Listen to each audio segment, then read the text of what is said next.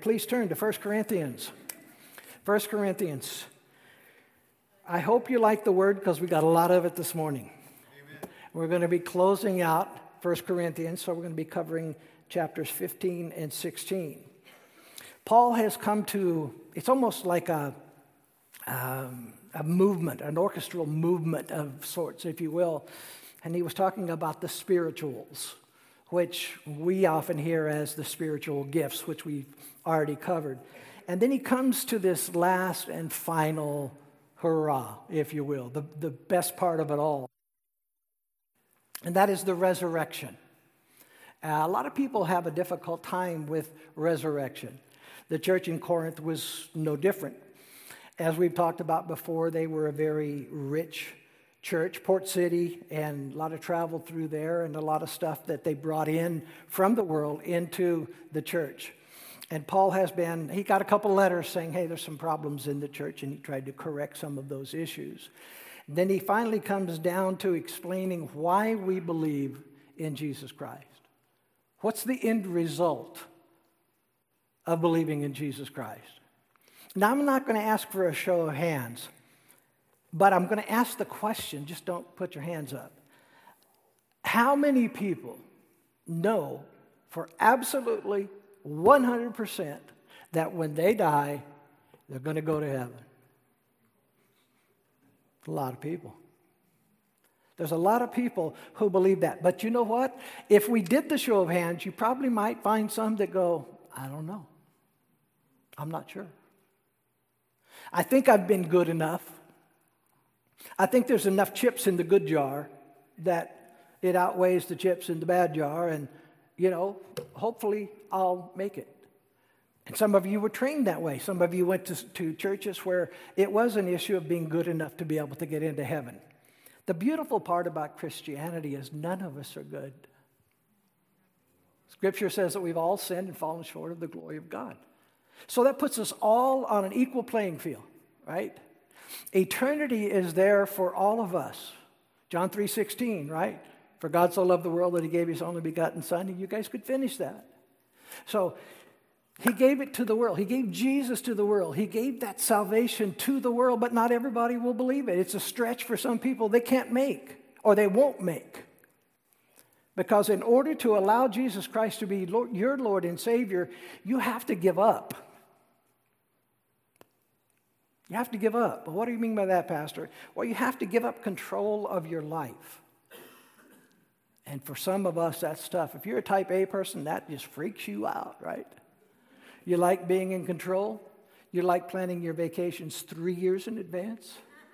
You like to know, you know, uh, when you, and I won't mention any names, but I got a good friend that washes his car before he goes on vacation so that when he comes back, he can wash it again and make sure that everything is clean and, and in its place. But I don't want to mention his name, Lance, so I.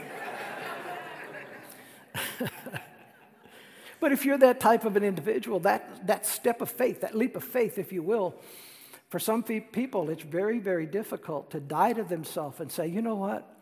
I haven't done such a great job of running my life anyway. I'm going to let God run my life. But that doesn't mean just giving it to Him part time. It just doesn't mean just giving it to Him on Sunday or Wednesday and then backing off. You got to you, get, you live it. That's what being truly born again means, is that you actually believe this.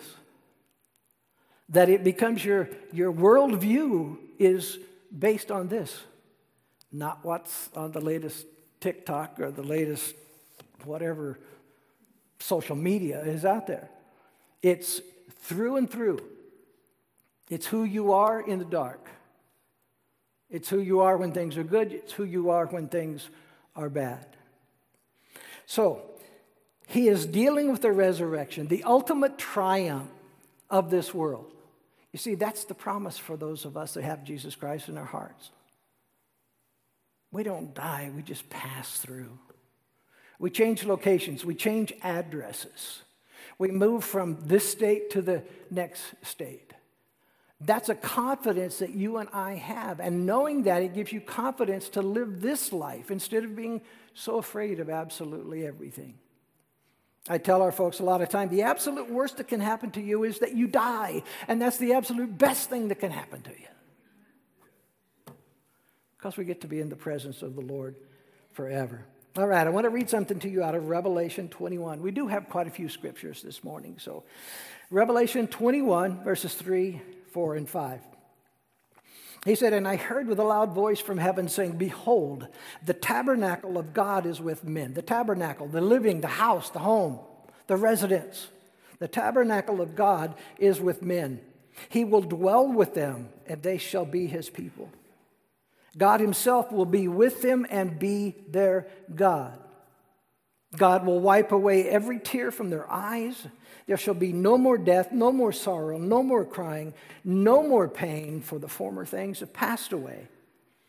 That he who sat on the throne said, Then he who sat on the throne said, Behold, I make all things new. And he said to me, Write, for these words are true and faithful. How many things in this life do you know are true and faithful? 100%. All the time. Doesn't change with the mood, doesn't change with the time, doesn't change with the latest bill that's been passed or not been passed. God. It only exists in the Lord. It only exists in this. Those of you that know what I'm talking about, you have this sweet, sweet relationship with God to know that you're not perfect, and that's why you need a Savior. But you love the Savior because He's given His life for your sins. And you were presented at some point in time a chance to trade in your old life for a brand new one, and you took the bargain.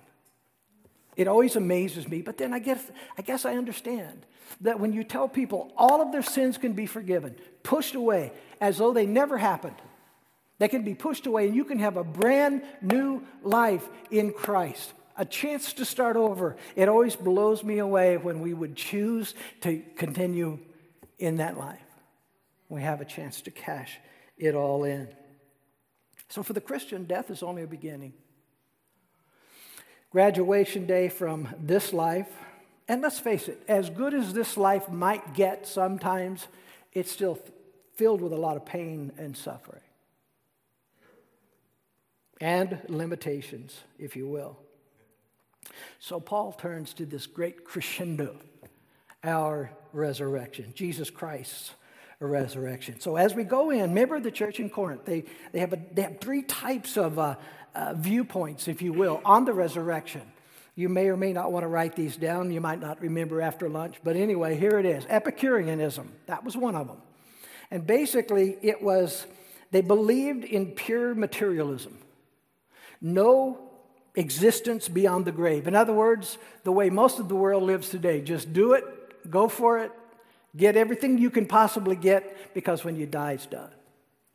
That was one of their, their uh, belief systems, if you will.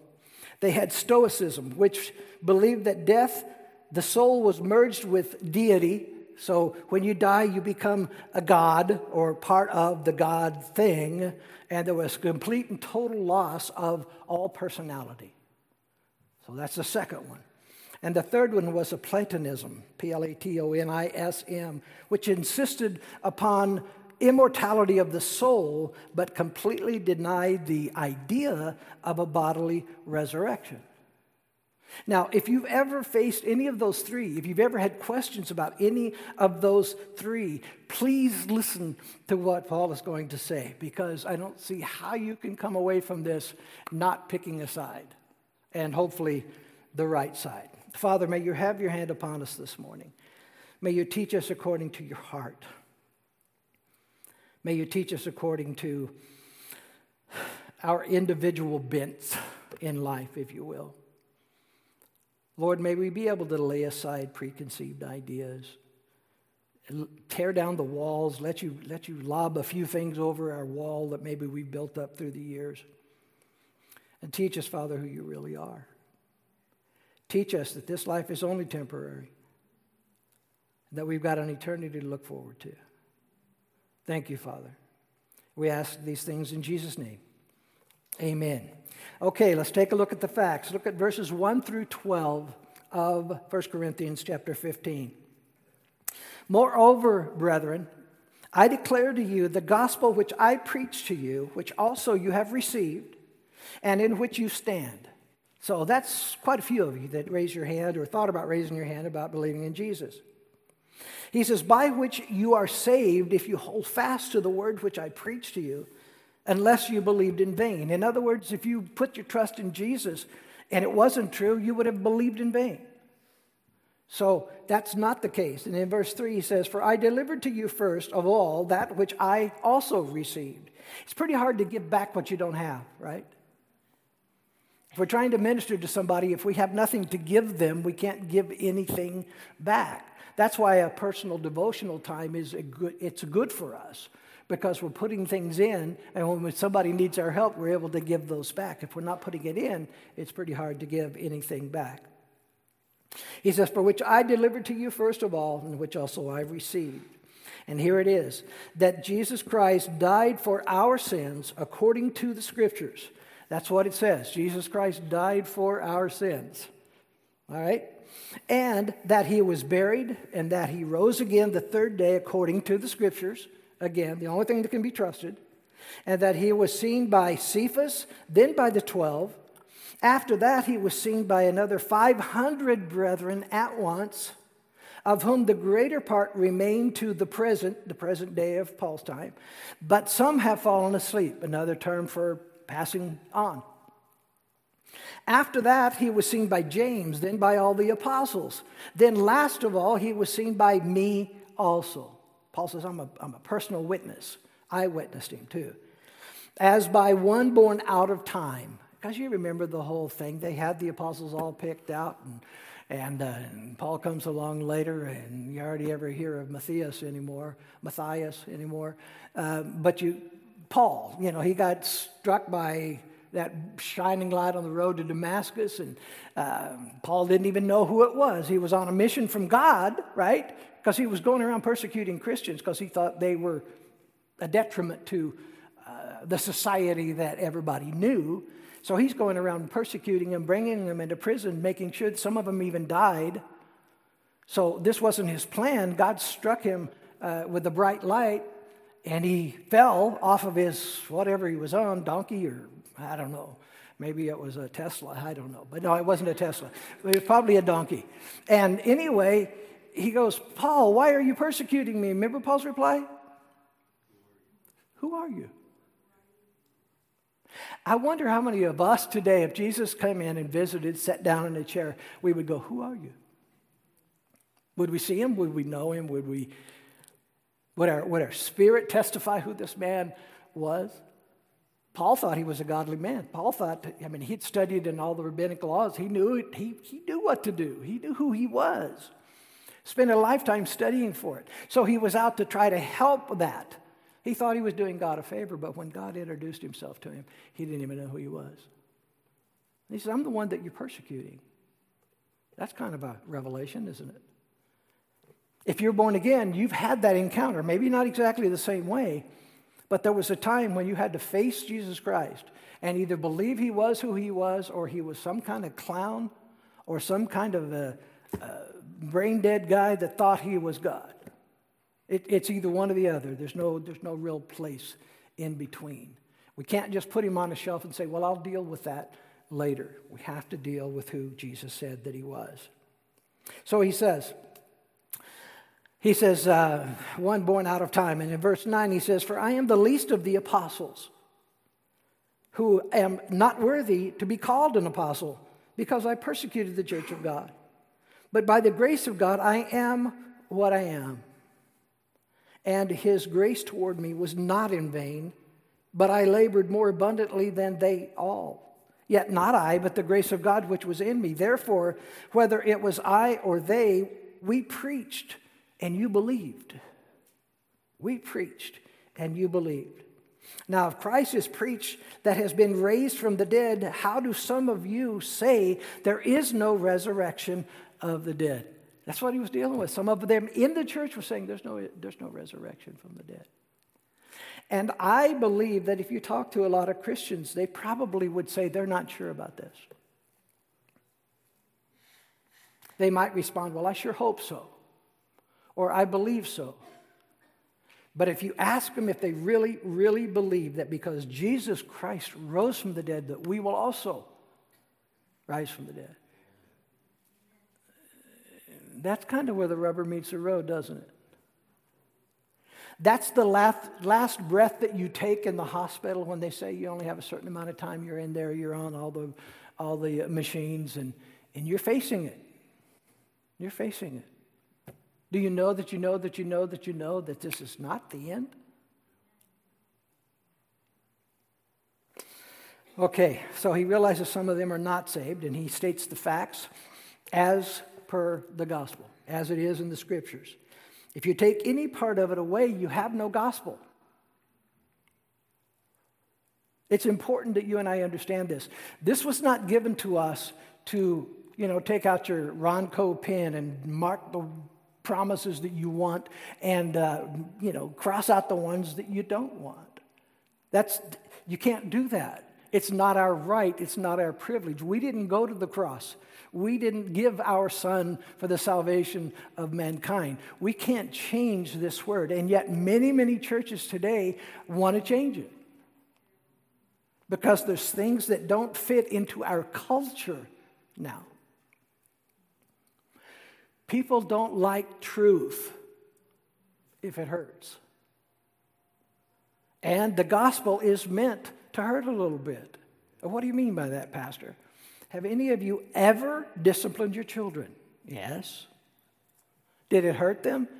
Well, if it didn't, you didn't really do any good. Now, I'm not saying abuse, that's not what I'm saying. But the reason that you discipline is to train, to teach. The Word of God is going to hurt sometimes. It's going to say something we don't like. It's going to tell us, and maybe not in this many words, but it's going to say, hey, you're being a jerk, you need to change. And we can either listen or we just toss it out. We don't like that. We don't like to hear that. So a lot of times we just ignore it.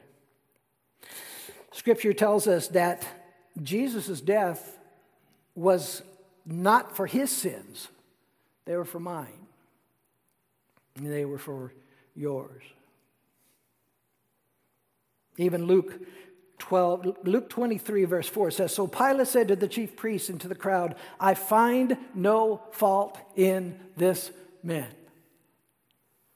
Brought before the courts, they couldn't find any fault in him. So it wasn't for his sins that he died, it was for mine, it was for yours. Now, I don't know about you guys, but when you really get down to it, right? You're in that, you're in that quiet place with the Lord, that's got to blow you away. That's got to humble you and almost bring you to tears. We have people in life that love us, but how many people would actually die for us? Maybe a family member. Might be. But how many of us would die for Uncle Buck, who is a fallen down drunk and insulted the family over and over and over again and stolen from everybody in the family? Who would die for him? But that's who we were. We were the Uncle Bucks of life. We were the ones that had missed the mark. We were the ones that had sinned. We were the ones that ignored God. We were the ones that rebelled against God. And yet, He, uh, with mercy, because of His mercy, He died for our sins. So you, can, I, you and I could start new. We could have a fresh life. We could start over again with the Lord. 2 Corinthians 5:21 it says for he made him who knew no sin to be sin for us. That why? So that we might become the righteousness of God in him. I want to, want to read that again. There's a lot in that small amount of scripture. For he made him, Jesus Christ, who knew no sin, to be sin for us, that we might become the righteousness of God. In other words, he took our sin upon him. Anything that you've ever done, he took it upon himself. That's why he went to the cross. That's why he was able to say, It is finished. It is finished. So he says, according to the scriptures. Well, what scriptures? Let's take a look at a few of the Old Testament scriptures. In Isaiah 55, verses 5 and 6, He was wounded for our transgressions, He was bruised for our iniquities. The chastisement of our peace was upon him, and by his stripes we are healed. All we, like sheep, have gone astray. We have turned everyone to his own way, and the Lord has laid on him the iniquity of us all. Now, if any of you guys are ranchers or if you've ever been around sheep, you know that they're pretty dirty or can be pretty dirty, and they can be really, really dumb. They're not the brightest animal around. They will let a little 75 pound dog tell them what to do. There may be a 100 sheep in the field, 200 sheep in the field, and this little dog will go after them and he'll herd them in to a narrow gate, right, and bring them in where they need to be. They will get so focused on grazing where they're at, they would walk off a cliff. But doesn't that sound like a lot of folks today? People are so focused on the wrong things that they're about ready to walk off a cliff. You get so caught up in your thing or your idea. It says that we've all gone astray. There's none righteous, not one, not without Jesus Christ. But He made us righteous through Jesus Christ. When the devil goes and, and says, you know, look what he's done, when he accuses the brethren, I'm firmly convinced Jesus says, Dad, that one's mine. Dad, that one's mine. Dad, that one's mine. Dad, that one's mine. Okay, then. The ledger's clear. Galatians 3 6 says, just as Abraham believed God and it was accounted to him for righteousness. Jonah in the belly of the whale, resurrected after three days and three nights, Matthew 12 40. For as Jonah was three days and three nights in the belly of a great fish, so will the Son of Man be three days and three nights in the heart of the earth. People go, Well, I can't believe that. I can't believe that he swallowed by a, a whale and you can't believe. I mean, there's people still believe a man can get pregnant. I, you know, if you, if you can believe that and can't believe this, I don't, I don't understand. If you, can't, if you don't know who a male is and who a female is, and you can't, you can't tell the difference between the two, they'll believe that, but they won't believe this. And there's a lot more, there's a lot of other lies out there that people are willingly accepting because it's the worldview. But when God says something like this, you know how big a whale is? Huge. You ever just seen a picture of a whale's heart? They're huge. Well, okay, then he says it was seen by the apostles, right? Peter, James, and the 12. In Mark 16, verses 6 through 7, he says, But he said to them, Do not be alarmed. You seek Jesus of Nazareth, Nazareth who was crucified. He is not risen. He is uh, risen. He is not here. See the place where they laid him. But go and tell the disciples and Peter that he is going before you into the, to the Gentiles. There you will see him as he said to you. There's so much evidence. And I love how this is the gospel. I mean, you could take this chapter and part of the next one, and that, that's, that's the Bible. This is the whole plan of salvation, if you will. 500 people gathered as the news began to spread of the resurrection. By the way, Peter, uh, you remember what happened to him, right? He'd kind of misstepped, kind of fallen away, if you will, denied the Lord three times, beaten himself up. But it's kind of cool. He addresses Peter separately. He says, You know, when you, when you see Peter, make sure he knows.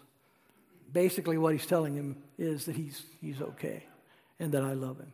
He's making sure that he includes him. We are going to make mistakes. There's not a perfect per- person that I've ever met. Jesus is the only perfect individual I have ever met in my life. We are going to make mistakes, but that's where God kicks in grace, and that's where He kicks in mercy.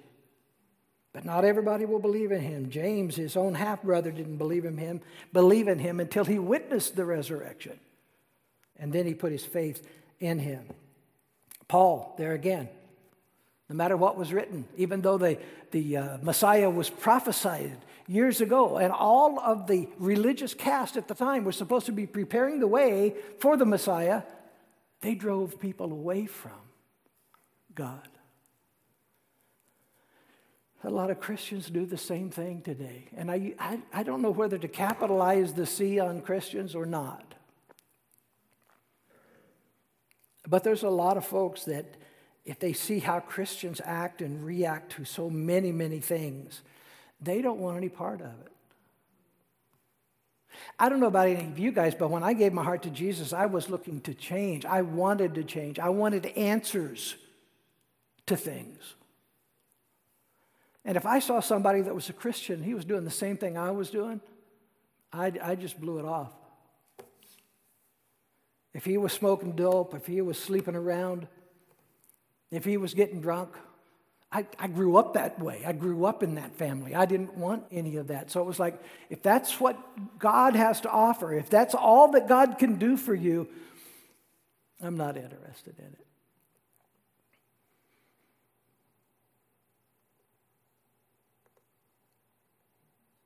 Paul got persecuted for everything he used to fight for and against. he used to fight Christians tooth and nail. And then all of a sudden he gets saved. Jesus changed him. What changes a man who spent his entire life in studies to be the best Pharisee that he could possibly be? And he said he was at the top. He says, You know, I studied in the best schools. I know what I'm talking about. I was the Pharisee of Pharisees. What changed in that man's life to cause him to want to drop all of that and just pursue Jesus Christ and tell people about Jesus Christ?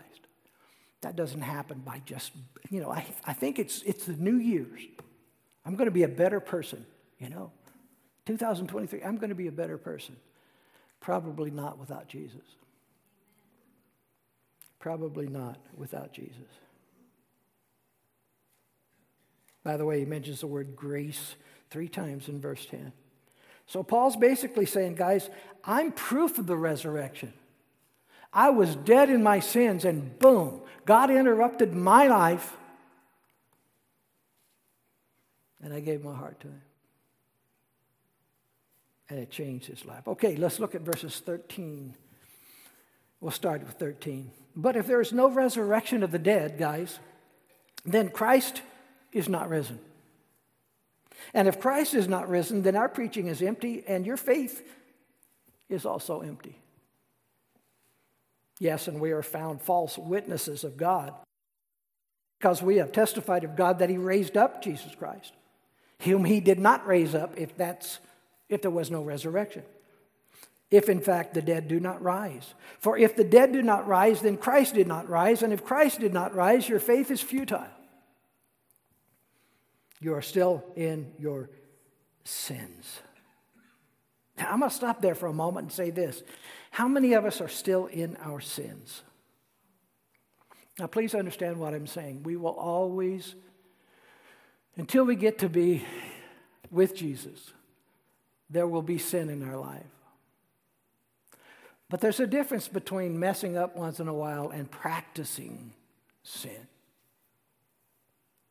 So, how many of us are still deadlocked in those sins? That's because you have no power to really change that other than Jesus Christ. You can make all the New Year's resolutions that you want, and you will find yourself at some point in time breaking that. I've many times showed our folks, you know, you put a rubber band and you put a pin and a rubber band here and a pin and a rubber band here. You can take that and you can stretch that all around, right? But what happens if you let go? It goes right back to where it was. So many people think that we can do it without Jesus, without fellowship. It's extremely, extremely hard to, to hang on to everything if we isolate. So, all right. Verse 19. Well, let me go back to 18. Then also those who have fallen asleep, which have died in Christ, have perished. If in this life only we have hope in Christ, we are of all men the most pitiable. In other words, if Jesus only died for us while we're alive here and there's no life after death, that, we're to be pitied because we're believing a lie. That's what he's saying. But now Christ is risen from the dead, and he's become the firstfruits of those who have fallen asleep, who have died. For since by man came death, by man also came the resurrection of the dead. Right? And for as in Adam all die, even so in Christ all shall be made alive. Guys, don't you want to live forever? Not in these forms. we don't want that. Can you imagine? Can you imagine what it'd be like if we could live to 200 or 300, but the body just kept on falling apart? It'd be, you talk about horror stories, you know, that would be. That would be living zombies right there. That'd be real, real, real life. Arm falling off. Yeah, only it was only guaranteed for a little while, so it's. So Adam, through Adam, man died. But through Jesus Christ, we have life. He was the first fruits of that. Verse 24. Then comes the end. Let's go back up to 23 but each one in his own order. Christ, the first fruits. After that, those who are Christ that he's coming. Then comes the end, and he delivers the kingdom to God the Father, and then he puts an end to all rule and all authority and all power. I am so looking forward to that. I don't know about you guys. You know, power corrupts, absolute power corrupts, absolutely. We see that over and over and over again. Men in our, in our natural form can't be trusted. We can't, we can't be trusted because money will come into the picture, uh, the opposite sex will come into the picture, all of those things. And even a good man will find himself tempted by those things. It's only Christ who gives us the ability to stand against that. Okay, so he says, All authority will be placed at his Father's feet. The enemy will be placed under his feet. In verse 26, the last enemy that will be destroyed is death. No more sorrow, no more sickness, no more death, guys. We get to be with Jesus for eternity. You'll never face another person that you love passing. They're there. That's why it's so important that we don't lose sight of the fact of what our mission is here on this planet. And that's to tell people about Jesus. It's not to amass riches, it's not to amass houses, is not to amass, uh, to amass uh, popularity. It's, it's not about any of those things. We're here for one reason, and that's to tell people about the love of Jesus Christ and to give people an opportunity to put their faith in Jesus Christ. So that last enemy will be destroyed, which is death. And then, verse 27, he's put all things under his feet. But when he says all things are put under him, it is evident that he who put all things under him is accepted, the Father. He's talking about the Father who put everything under Jesus' feet. He's still in the picture, he's not gone anywhere. All right. Now, when all things are made subject to him, then the Son of Man will also be subject to him who put all things under him, that God may be all in all. Otherwise, what will they do who are baptized for the dead? Now, please don't understand, please don't mistake this. I'm going to explain this in a minute. Don't mistake this as saying that that's a good practice. It was a practice and people were doing it, but he's making a point. If there's no resurrection, what are you doing? Why are you praying for the dead? Not going to make any sense. Okay. Um, then he says in verse 30, And why do we stand in jeopardy every hour? I affirm by the boasting in you, which I have in Christ Jesus our Lord, that I die daily. But isn't that the job of a Christian? I mean, honestly, let's think about it.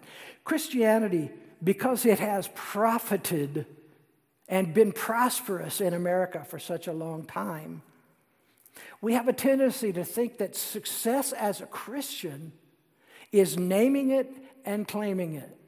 and having wealth and prosperity. And that's how you tell if the church is really prosperous, is if there's a lot of Mercedes in the drive, you know, in the, in the parking lot.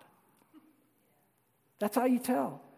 And then the pastor's got to wear, you know, $2,000 suits and he's got to have the best car and the whole thing. That, that's a way a lot of it is interpreted as that's a successful church. No, it's not. You can have churches of thousands and thousands and miss the core of their faith. They can miss putting Jesus Christ as the main thing. I've heard several times throughout my life, and Pastor Dan's even heard it a few times in his life, and that is you have people will say, well, at Calvary Chapels, it's the same thing. It's always teaching the Word of God, and, and that it's always just the same thing. So, well, what do you want? We could hire a couple of clowns. we already got those. you know, we could put some fake gold dust in, in maybe the speaker cabinets up there and make sure that it can get through if we turn on fans behind it. We can do a show and get down front and make people slain in the spirit and have catchers and the whole thing. Pastor Chuck used to say, if you want to draw a crowd, just bring the circus to town. You, will get a crowd. But the only problem is next week you have to have a bigger circus and a bigger circus, and a bigger circus. Guys, if he's the same yesterday and today and forever, and this is his word, what are we going to do? Are we going to change it so that? Are we going to put lights? What are we going to do? Are we going to assume that this is not enough? That we've got to help God out with some theatrics to make sure that this is good enough for people, that people are excited enough about it. But if that's the case, then they're coming for the wrong reason. And so it may, it may grow, but in the process of all the lights, they might miss Jesus, and that's the most important thing. Well, yeah, but you're going to limit your growth. So what's wrong with that? What's wrong with having 10 people who love Jesus and want to study his word? What's wrong with having 20? What's wrong with having 30? What's wrong with having 50 or 100? Or what's wrong with 5,000 if they love Jesus, if that's the main thing that's going on? But it's not a substitute. We can't substitute what is truth for a show. So, he goes on to say in 30, 32, he says, If in the manner of men I have fought with beasts at Ephesus, what advantage is it to me if I if the dead do not rise. Let us eat, drink, for tomorrow we die. That's the world's philosophy today, right? Let's eat, drink, and be merry. Except for now, it's like we're going to take away your food, we're going to take away your drink, we're going to raise your gas prices, so you're not going to be merry. Well, our merry is not in the food and the drink, and it's not our government that we take our get our joy from. We get our joy from Jesus Christ. That's what we have to have our faith and our trust in. God can take care of his people, and the worst that could happen is we go home to be with him. That's the worst that could absolutely happen. What would be worse than that is to deny our faith to fill, excuse me, deny our faith to feed our belly. That, that's what would be worse. That would be much worse. So he says, Do not be deceived. Evil company corrupts good habits. Who are you hanging out with? Who are your friends? Who's your social group? That can mess you up. Every parent hates when his kids go back to school because of who they might become friends with. They love having them home for the summer because it's family time. You get to do things as a family. At least we used to feel that way. And every time school would start up again, we were going, oh boy. Lots of time on your knees saying, God, give them some Christian friends. Lord, give them some Christian teachers. Lord, you know, protect them, try to keep them safe. And there's so much stuff out there. And you guys that have little ones now that are in grade school and high school, it's worse.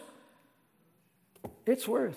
With the fentanyl that's coming across the borders and the things that, you know, gosh, if you're a young person living in that world, boy, we'll, we'll pray for you because that's That's a tough world. It was tough back when I went to school. It's got to be 50 times harder for these guys now. So he says, Awake to righteousness, do not sin, for some do not have the knowledge of God. Guys, please listen to this. I know that, that i have gone a little long here, but I want to say this. Please listen to this last part. He says, Awake to righteousness. What does that mean? Well, I've been a Christian for years and years. I'm awake to righteousness, but are we? Or have we gone to sleep? What does that mean? He tells us. He says, Don't sin to the best of your ability. For some do not have the knowledge of God. What does that mean? It means your neighbor is going to hell and you've not told him about Jesus. The person across the street is going to die without Jesus Christ. No resurrection, and, well, an eternity separate from God. And we need to tell them. There needs to be a few more random acts of kindness where you pay for somebody's food that's behind you, where, you know, there, there needs to be that witness, that constant witness to tell people that God loves them. There's so many distractions now that even Christians kind of get to a point where they just hold up. They just hold up. What do I mean by that? Well, you know, let's circle the wagons. Let's make sure our family's inside the wagons, right? Let's make sure we circle the wagons. We have families inside the, you know, that circle, but everybody else, they're on their own. It's not time for that yet, guys. I'm not saying abandoning our families. We have to be, we should be protecting our families. That's a noble thing, it's a right thing. But how about people that don't know Jesus? Have we, let's not forget that. That's what Paul's saying. He says, wake up to righteousness. There's people out there that do not know that there's hope. They do not know that they can be forgiven. But if there's going to be any hope, there has to be a resurrection. That's what he's trying to say. Has your heart been resurrected? You can't just think that Jesus is a real person. You can't almost believe in him. You can't think it's a good idea. It's either you're, you're either in or you're, or you're not. There's, no, there's not a place in between. It's not, I'll, I'll pick what's behind door number three. It's like, it's only one door. And Jesus says, I'm the way to eternal life. Nobody gets to the Father except through me. It's just Him.